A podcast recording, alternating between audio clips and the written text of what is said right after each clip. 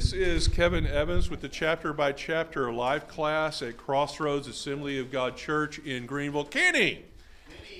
And uh, my class is wandering in. Uh, we are in, we're studying the Gospels, and we are currently in John. And last week we uh, finished, we, we were in the middle of chapter 12, and we're going to hopefully finish that up and go on into chapter 13. Kenny, there are donuts there, and uh, I have giveaways. First of all, wait for it. I have a book about bears. It, it's signed by the author, and it's got a, an expired gift certificate to Starbucks inside it. Expired by like nine years. Yeah, because my sister-in-law hid it from me because she wanted me to actually read the book before I discovered the, the gift, and I did not read the book. I'm sorry, Cindy, if you're listening. I know you're not. Okay, he doesn't want the book on bears. This one I have big hopes for, though. Okay, this is called Noah Primeval. Uh, when I was studying the Nephilim and the Fallen in Genesis, uh, this this author keeps coming up. He's actually a pretty good uh, Bible scholar, but he wrote this big fantasy novel about Noah, and then he spends the last fourth of the book explaining all of his narrative choices and why he thinks that's the way it was then. It's actually kind of fascinating, and and I, I was feeling you on this because it's kind of down your alley. Yes, yes, yes. I have a taker. I gave away Noah. Yes. Okay. Hallelujah. Now we just gotta get rid of Stuck with bears. Okay. That's your punishment for not reading it. Chris will take it when he. Okay. Really? See into bears? All right. All right. Okay. Um. Only bears I read are bears feet. uh, ha ha ha ha. ha ha. Okay. Uh, I- let, actual Bible study here. Let's see. We were in chapter 12, and in chapter 12, Christ has made his triumphant, triumphal entry, and uh, his ministry has come to an end, and he is declaring himself the Son of God, and he is taking it head to head against Pharisees, and he's not pulling any punches. And uh, he goes to the temple and he predicts his death, and he really ticks off all the Pharisees who are plotting his death from the top down. And uh, we ended at verse 37 or 36. And uh, Christ basically uh, uh, said, uh, You're going to have the light just a little bit longer. And then he removed himself from the argument and walked away from the Pharisees. So he kind of left them there. And that's where we stopped. So we're going to finish uh, chapter 12 and then we're going to start chapter 13. So, verse 37. What? Well, I haven't really started 13 yet, but okay. Yes. Can I read something about third verse thirty-six real quick? Okay. It says, this is the eleventh discourse in John's gospel. The occasion was the inquiry of certain Greeks to see Jesus, suggesting the outgoing of the gospel to the whole world as a result of Jesus' death. Yeah, it does. We, we discussed how the Greek's question and his answer tends to open up the gospel to the Gentiles, which is kind of a big issue with the Jews, too. They didn't really like the sound of that either. All right, so verse 37. Even after Jesus had done all these miraculous signs in their presence, they still would not believe in him. So, did you ever think, you know, Jesus, just show me a sign and I'll believe what you're trying to tell me? You know, did you ever pray that prayer? We've all prayed that prayer at one point or another. Even if he shows the sign, do you still believe it? See, there's the question. That's why we don't get the sign. I don't think it's really going to make a difference. Uh, this was to fulfill the word of Isaiah the prophet Lord, who has believed our message, and to whom has the arm of the Lord been revealed? Uh, verse 39 For this reason they could not believe, because as Isaiah says elsewhere, he has blinded their eyes and deadened their hearts, so they can neither see with their eyes nor understand with their hearts, nor turn, and I would heal them. Isaiah said this because he saw Jesus' glory and spoke about him. Yet, at the same time, many, even among the leaders, believed in him. But because the Pharisees, they would not confess their faith, for fear they would be put out of the synagogue, for they love praise from men more than praise from God. Thank you, John, for that judgment. Then Jesus cried out, When a man believes in me, he does not believe in me only, but in the one who sent me. When he looks at me, he sees the one who sent me. I have come into the world as a light, so that no one who believes in me should stay in darkness. As for the person who bears my words but does not keep them, I do not judge him, for I did not come to judge the world, but to save it. There is a judge for the one who rejects me and does not accept my words. That very word which I spoke will condemn him at the last day. For I did not speak of my own accord, but the Father who sent me commanded me what to say and how to say it. Know that his command, uh, I know that his command leads to eternal life. So whatever I say is just what the Father has told me to say. So he, Christ is okay. Um,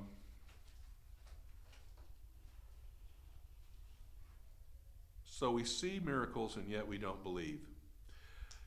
He has blinded their eyes and deadened their hearts.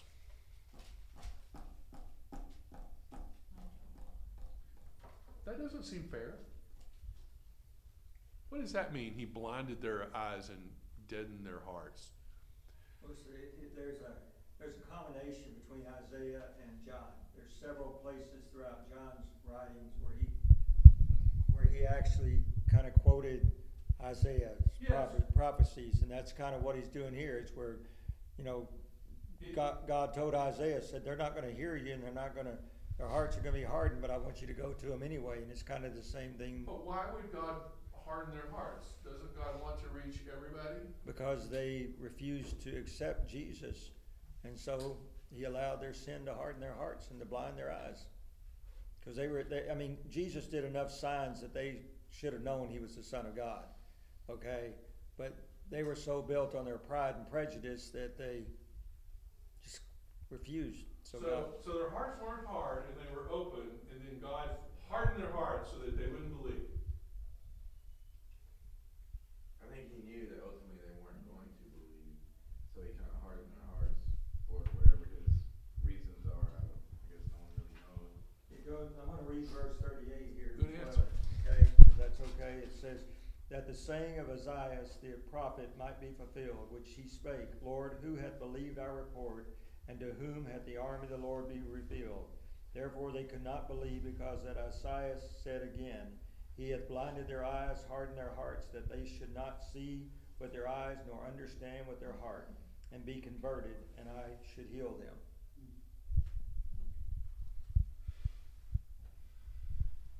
So is rejecting God's message one time worthy of you being hardened? I'm asking you. I don't have the answer here. I, I, I find. gotta be careful about saying, well, they rejected, so he's gonna harden their heart, but then we're all gonna be hardened. Yeah, I'm not a lawyer. I don't ask questions I know the answer to. Uh, to the Bible, it suggests if a person hears the word of God and they reject the word of God, their hearts become hardened. Over time, they become harder and harder. Okay, over At that point, time. They would never accept the word. Well, of I, God. I like your first answer better because we don't know. And God's foreknowledge that you're not gonna do it anyway, so it allows your heart to harden, because there's, Paul's heart should have been hard, hardened long before he got on the road to Yes. Damascus. I mean, cause it, we gotta be careful by making this concrete doctrine, because then we're, we get, I, I can, for every answer of a hardened heart after rejection, I can give you an answer, of a person who's hardened their heart for ninety years, and on their ninety-first birthday, they gave their heart to the Lord. We gotta be careful about making this so, it's gotta be this. At the risk of diving into psychology. um, if you have a person who is fussy over a subject, uh, I like blue better than red. It doesn't matter what the discussion is. If they stand up in front of a group of people and say, I am red, I am for red, I'm not for blue, I think we should all be red. We need to have red shirts. Everybody should have red shirts. Yeah. Once you said that out loud and taken that position, if somebody comes to you later the next day before the decision, big vote comes up and says, you know, I think maybe we should vote for blue, Well, that makes you look bad if you go and vote for blue after you've made that big sermon about you should have red shirts. And it makes them much less likely to make that decision because they've made this public commitment. Paul has made a very, Saul, excuse me, has made a very real commitment early in his career to persecute Christians, and that to the point that that became his uh, acknowledged job from the temple. He was the guy that hunted down Christians and heretics. So he is committed to the cause of crushing Christianity. Now, can can that person, can that man that is committed to this idea change his mind? Yes, I think Paul proves that. However, it is a much bigger deal than some regular guy who hasn't taken a big stand against it changing his mind. If he was if he was changing his mind early on when he was just presented with the idea, then maybe it would be a little easier to persuade. People are easier to persuade early in the decision making process rather than later. Think again, that book I told you about talks about this very thing. Does it? Okay. That if you wanna go even deeper, the part of your brain that your beliefs, we believe your beliefs, your, your faith, your beliefs, your things that you stick by, the part of your brain that those go into, when they're challenged, is the same part of the brain that brings out fight or flight. So when you have a So it's real primal. yeah, and so when someone can, you know, you've been taught for thirty years what grandma said, Mm-hmm. you know, and, and you find out at thirty, someone presents you evidence that grandma was wrong, and why people don't, still don't believe it, because it, you feel challenged, fight or flight, and you, you, in fact, you'll even go farther into, grandma said that the, you know, that the world was flat. Right. Take them up and put them in an airplane and show them that the world, sorry, you flat earthers. But you show them the world is round and they'll say it's a delusion. Right. It's, it's, it's fake. Because they're committed to that. Fight or flight. It's view. that part of the brain that you feel unsafe when someone challenges a hard belief. that So if somebody had come to Saul on the road to Emmaus and said, you know, Saul, let's talk about Jesus. I, I think maybe you're approaching this the wrong way. He would not listen to a word they said because he is hardened against Christians. He's he's stoning Christians. He's he, he's he's got a commitment here. So what does it take to convince him to change his mind? He has to be struck blind and he has to be sequestered for weeks and preached to by Christians until he understands what he's being called to. He needs a word from God to change his mind. Can he change his mind? Yes. But it's it, it, it's very difficult to change somebody that is at that level. Yes, Kenny. And here's a controversial thought. Um, maybe it's just talking about those specific people. You know, like Pharaoh's heart was hardened. Well, that's where we go, where God knew his future, knew what he was gonna do. and- Yeah. and Yeah. Allowed his heart to be hardened. Out of by the first answer that he gave earlier. Where he knows all things. Yeah, he knows all things. I don't know if God hardens our hearts. Oh, he does. I think that we harden them all on our own. It's, Uh, it's kinda like, biblical. He does harden hearts. I, you've got an argument for that. I agree. See, what our conscience, a person's conscience, they don't realize that the conscience was open when Adam and Eve ate from the Garden of Eden. For we know good and evil. We wouldn't have a conscience the way we do now if it wasn't for that. So that's kind of how we know good from evil. All right. Next point, if I can just abandon this. Um, Or just go the Calvinist way and say, yeah, of course he hardens heart because he predestined that person to be hardened. You and your Calvins. I'm not a Calvinist. Uh, The Kenny, anti-Calvinist. Luke chapter eight, verse eleven describes a little more about what we're talking about right here. It's Okay. the Parable of the seeds and everything. Uh, if you don't mind, could could you read it? I'm a bad reader. All right, where am I? Uh, Luke chapter eight, verse eleven.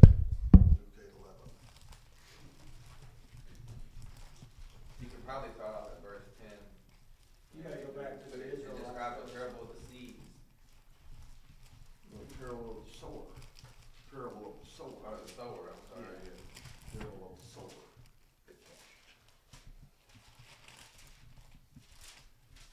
Yeah. All right, Luke chapter 8, verse 1 through what? Verse ten, Verse 10, just verse 10. all the way down, kind of, well, as far down as you wanna go, at least until verse fifteen, explain a little bit. Okay, his, disciples asked him what his parable meant. He said, The knowledge of the secrets of the kingdom of God has been given to you, but to others I speak in parables, so that through seeing they may not see, through though hearing they may not understand. This is the meaning of the parable. The seed is the word of God. Those along the path are the ones who hear, and when the devil comes and takes away the word from their heart, so that they may not believe and be saved. So the devil is hardening our hearts? Okay, I can, I can accept that too. Because, because God knows all things, there's a reason behind it, you don't, you know, because the Bible also says it is God's will that every person turn to him and walk in repentance, God takes no pleasure in the death of the wicked. So God knows all things, and so he knows how people are gonna be, and so there's certain people that, you know, it's, allows, God allows. does not allow, you know, because he knows exactly what, what type of person their, their heart is, what's in their heart. But can we also accept the fact that, that we're looking at this through a man's perspective, humans' Is there another perspective that I can look at it through? Well, Because I there am a is, but human. we can't because it's God's perspective.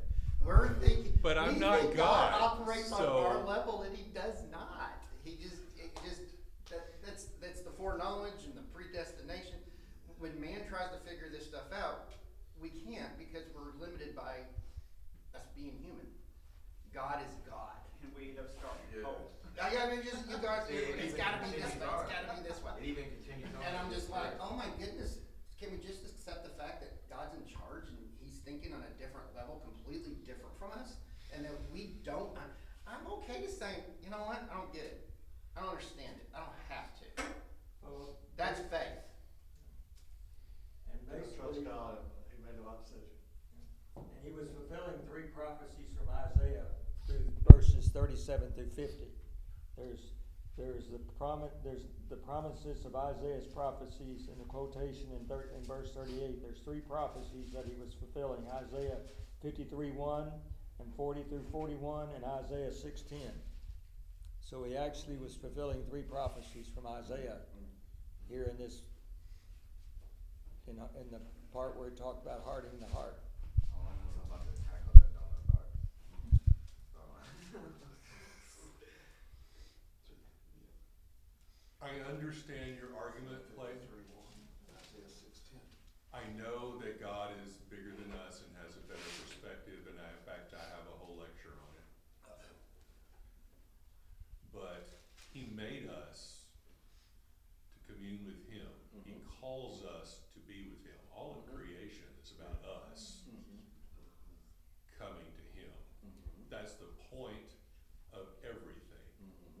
so it's, I guess it's a little hard to. So comprehend. why would he create a human being that can't take in what he wants us to be?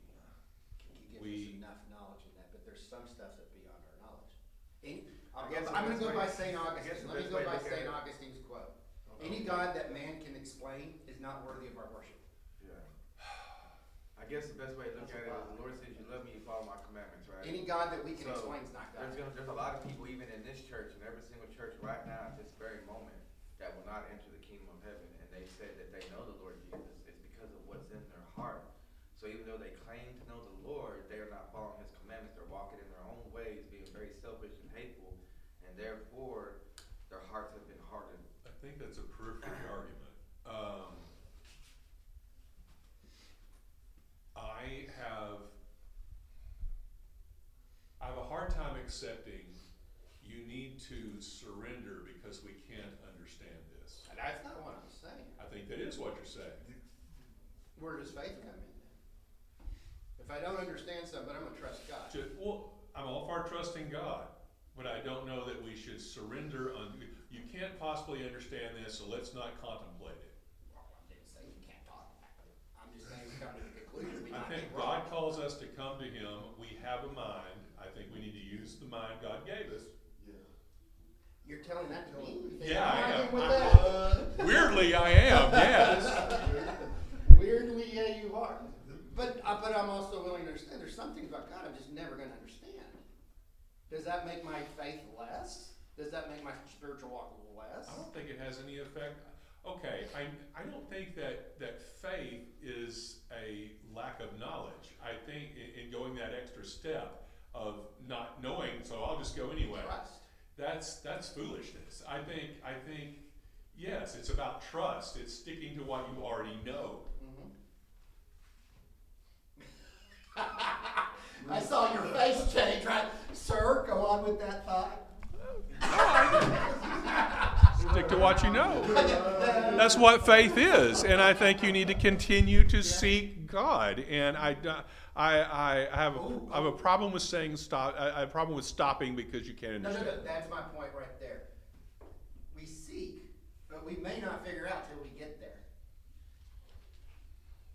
That- I Okay, I accept seeking. that. I Where- accept Where that. did I ever say, stop trying to figure things out, just give up? I didn't say that. When you some- say you can't understand it, I so said, just "Well, have you know faith. what? There's some things I'm not gonna understand, but I'm trusting God in all this. Cause I mean, cause, cause- cause basically, we're not talking about a physical deafness or a physical blindness. We're talking about a spiritual deafness and a spiritual blindness and a spiritual hardening of their hearts. try to explain eternity. Okay, I can sit here and try to talk about eternity, eternity past, eternity forward, and my mind's still not going to put a comprehension on it. I like to think about, I like to debate it, I like to discuss, you know, the, the aspects. But can we agree? You know, we're not ever going to really truly understand it until we're up in heaven. Agreed. And that's where my, I can't, I can't, I can't explain how the world get created. My faith is God did it. Now, we can sit and talk about our different, different theories about it until we're blue in the face. The ultimate point of the thing is, when it comes down to it, I can't explain how it happened, I just explain who did it Yeah. And leave it to that. And it's not stopping and I'm, I'm just gonna, you know, I'm not the type of person not to just, let's not discuss it anymore because we don't understand. That, I'm offended by that Oh, accusation. oh, oh are you? Are you? But, but, that's what he said. but, but you also said we also faith trust what knowledge we have. We don't have all knowledge. Your face changed when you said it. You knew where I was going. Yeah, give me time.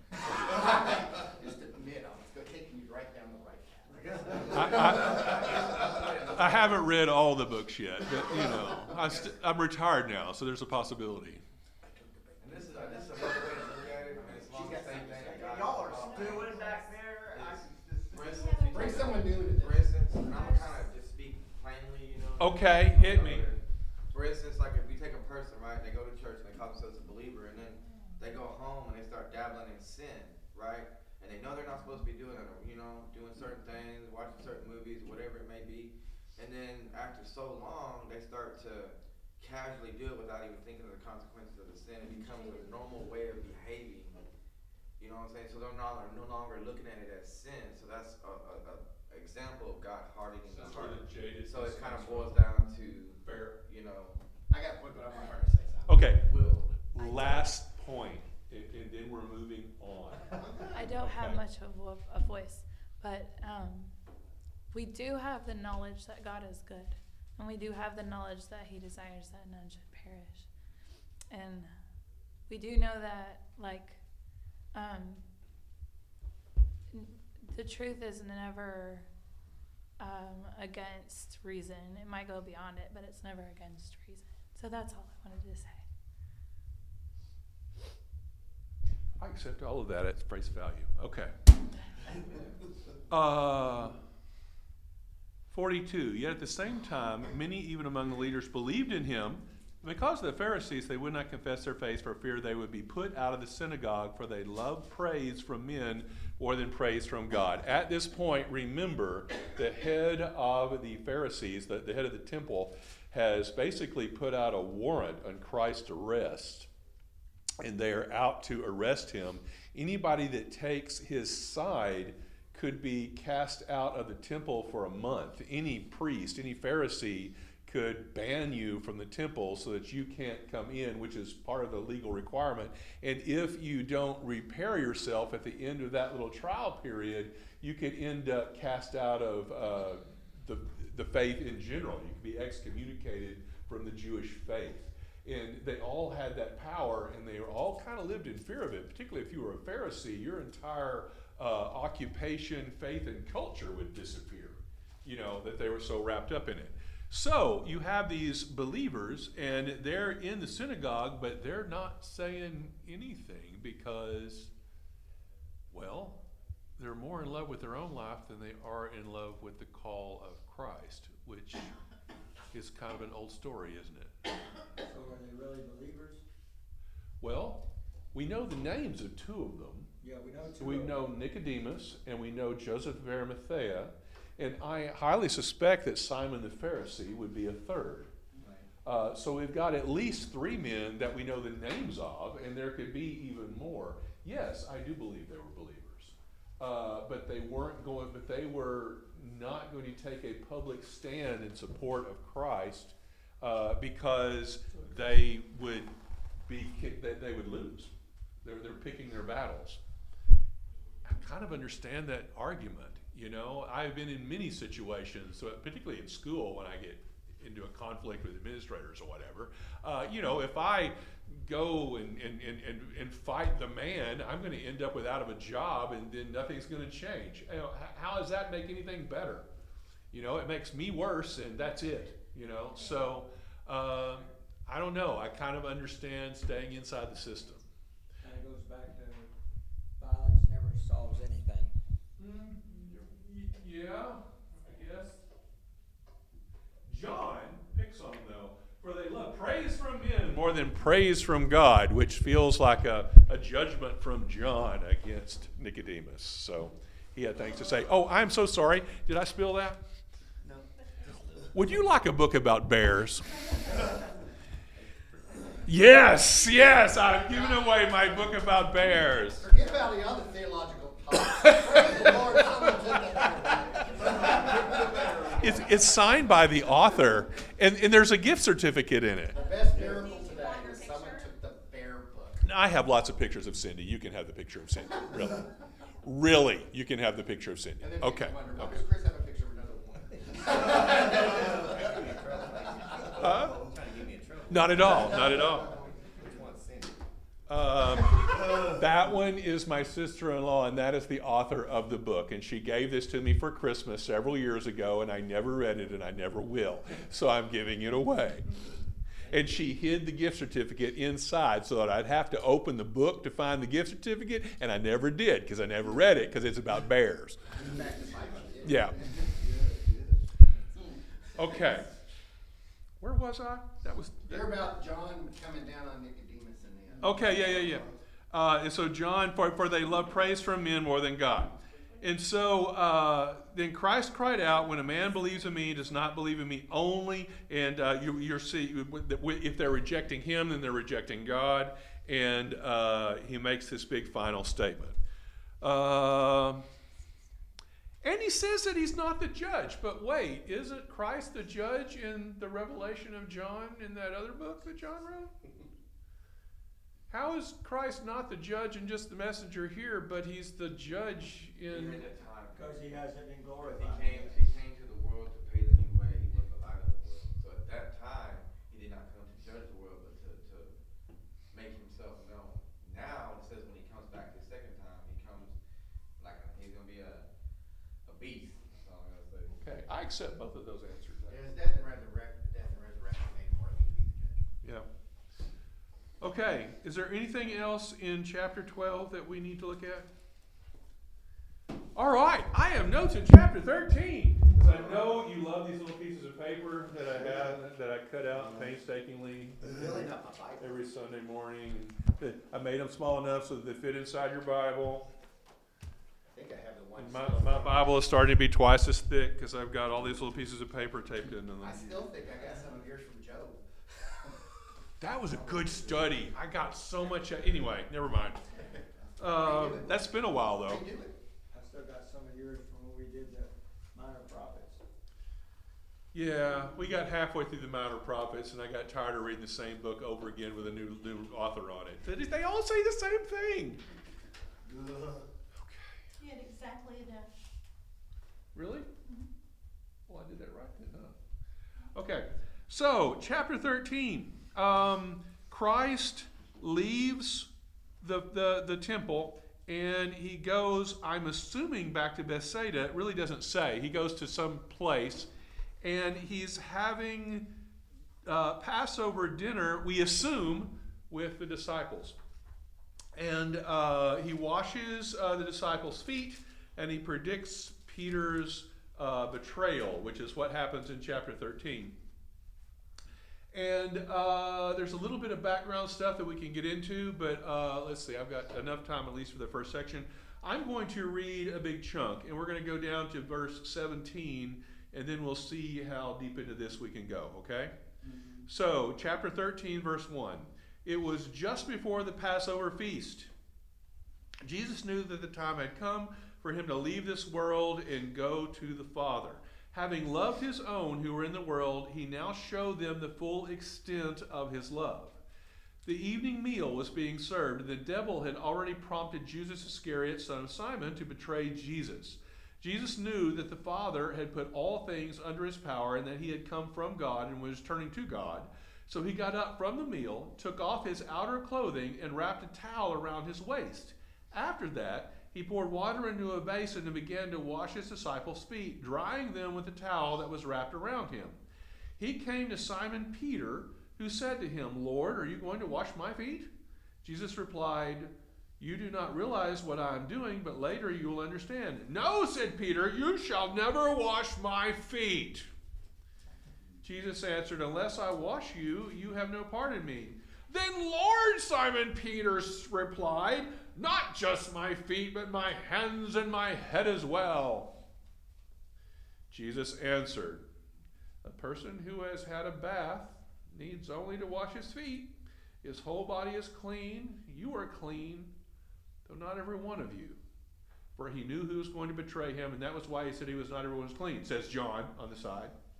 When he had finished washing their feet, he put on his clothes and returned to his place. Do you understand what I have done for you? He asked them. You call me teacher and Lord, and rightly so, for that is what I am. Now that I, your Lord and teacher, have washed your feet, you also should wash one another's feet. I have set you an example that you should do as I have done for you. I tell you the truth, no servant is greater than his master, nor is a messenger greater than the one who sent him. Now that you know these things, you will be blessed if you do them. Okay. Can I read something here? Is it Luke 22, 24? No.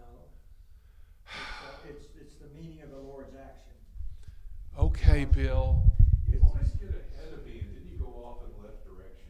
No, sorry. Then it just said that the, the Lord's washing the disciples' feet illustrates the believer's continual need of cleansing after the once for all bath of regeneration.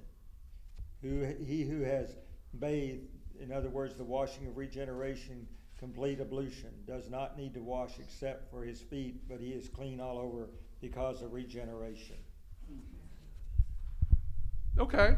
From, Yes. from a non-theological point, um, well, or maybe so, I don't know, but Jewish houses, they had these, uh, baths or whatever, when you walk, walk in. So basically you would clean yourself, make yourself clean to enter the house. I forget what they're Well, called. they wash feet when they come in the door. Is that what you mean? Yes, uh, well, no, no, I think it was more than just washing your feet. That's why Jesus brought up the point you should, you only had to wash your feet, not your whole body to become. Okay. About that. Um. Okay. I only know about this because I've been watching the YouTube that they do a lot of burial excavation and stuff, and they found a lot of Jewish houses that has All right, these fair. I'll accept that. I'll accept that. Uh, they- they're, they're used to the whole washing, bathing thing, particularly since, you know, we're walking around in sandals in a very dusty place and, uh, and then you come in the house. Yeah. Um, okay. I think it's difficult to understand this passage outside of reading Luke 22 24. And in Luke 22 24, Luke tells the same story, but it begins with the, uh, James and John arguing about who is the greater and where everybody's going to sit, and they're all establishing this pecking order hierarchy among the disciples, like me and my brothers, our entire childhood, who's the toughest, you know? And, uh, and so Christ, most scholars feel that that picture of those disciples arguing was the emphasis for Christ's response in John. But John leaves out that argument because he's trying to illustrate Christ's love for people, and it wasn't uh, specifically a chastisement to anybody. Dr. Wyckoff at class. Yes, what did Dr. Wyckoff say? The heart of this is about serving one another. Yes, This is the heart of it. It's about it's about love. It's about love. And uh, John uses the word love more than all the other synoptic uh, writers combined. Well, And- humility, love and humility. Sorry, I wanted to add that. Sure. And uh, this is the last meal that he's going to have before uh, he's crucified. This is his last moment as a person with his disciples. You know, when, when they're not busy or in a trial or whatever. And so he's he wants to express his himself to them, and he wants to show his love for them. And they come in fussing. Um, the de- the time is interesting, and I spent some time trying to figure that out. And it says, okay, if I won't go into all the references because it's kind of tedious, but if you look at the references for the Passover in the Gospels, and then look at the references for the timing of the crucifixion, you can make a solid argument for the crucifixion taking place on Passover because Christ was the sacrifice. I think I think I think our pastor prefers that argument because uh, based on a number of, of sermons he's given prefers that ar- that argument because Christ is the sacrifice and it falls on Passover. But if that is the case, then this meal that he's having with his disciples is the day before. So they're having a meal together as a group in a house around a table, sit down formal dinner before the Passover. So they're not going to go through all of the ritualistic steps that you would have, but there are a lot of Passover elements to this too. But you don't see all of them, you know. So it's kind of there is some room for argument.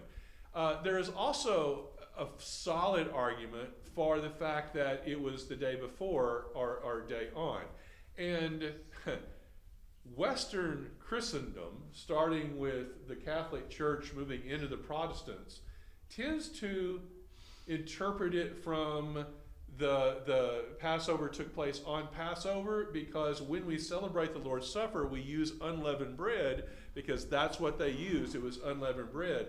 But if you go to Eastern Orthodox Christendom, going east from Rome, they all use regular bread because it was the day before, and they take a hard stance on that being where that was.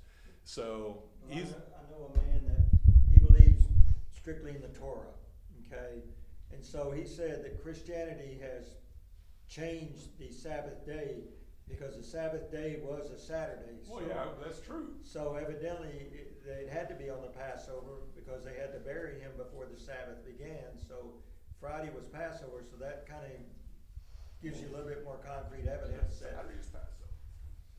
uh, I thought Friday was the Passover because they wouldn't have the Passover on the Sabbath day, which Saturday was the Sabbath. It's just whenever Passover came on, it might land on Saturday. Okay. You're leaving, but you just got here. Well, they're, they're just really upset about it. You never can't hold my audience. They're out of here. Yeah. Okay, Because there's other, well, the argument, and I really have no, it, I think the argument already. But the one thing you could say, like, sometimes we get together with a family member the day before, like, one family gets together the day before Christmas because we're not gonna see each other on Christmas Day. And we, I mean, I don't know, It maybe, hey, we'll celebrate that, cause I'm not gonna be around on Passover. Yeah, I, I think I think it's very possible they're celebrating it the day before. I, I don't I don't have a problem with either interpretation, don't and I think in the end it doesn't really matter if you have yeast in your bread during uh, the Lord's Supper. You know, uh, I, I, ox is getting gourded, yeah. so. Uh, so anyway, uh, I, I thought that was uh, one of those angels dancing in the head of a pin arguments that kind of I, I find to be strangely interesting, and I dig into that. Uh, anyway, that's that's it, it's Actually, oh, what what. Actually, I kind of disagree with you. I think it does matter if there's yeast in bread because yeast represented sin, and Okay, this is my body. But does it matter to my Yeah. salvation? Does it matter to my No, salvation? no. Thank you.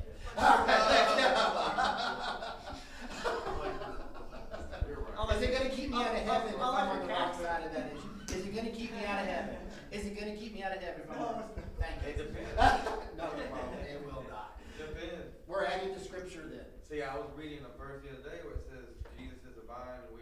you gonna about that if the vine does not produce fruit. Gee, God This is the isn't not gonna God produce is the fruit gardener. if I And don't agree with that. But, but he's saying yeast is sin. I'm not So disagreeing if with that. Christian is in Judaism. I'm not uh, disagreeing that I'm yeast sorry. represents sin, I- whether it's Passover day or not Passover day. If that's gonna, then we're, we are all going to hell because we're adding to salvation, and the Bible says that does. Salvation says, believe in the Lord Jesus Christ, and you will Yes, live. But we're also to work out our salvation.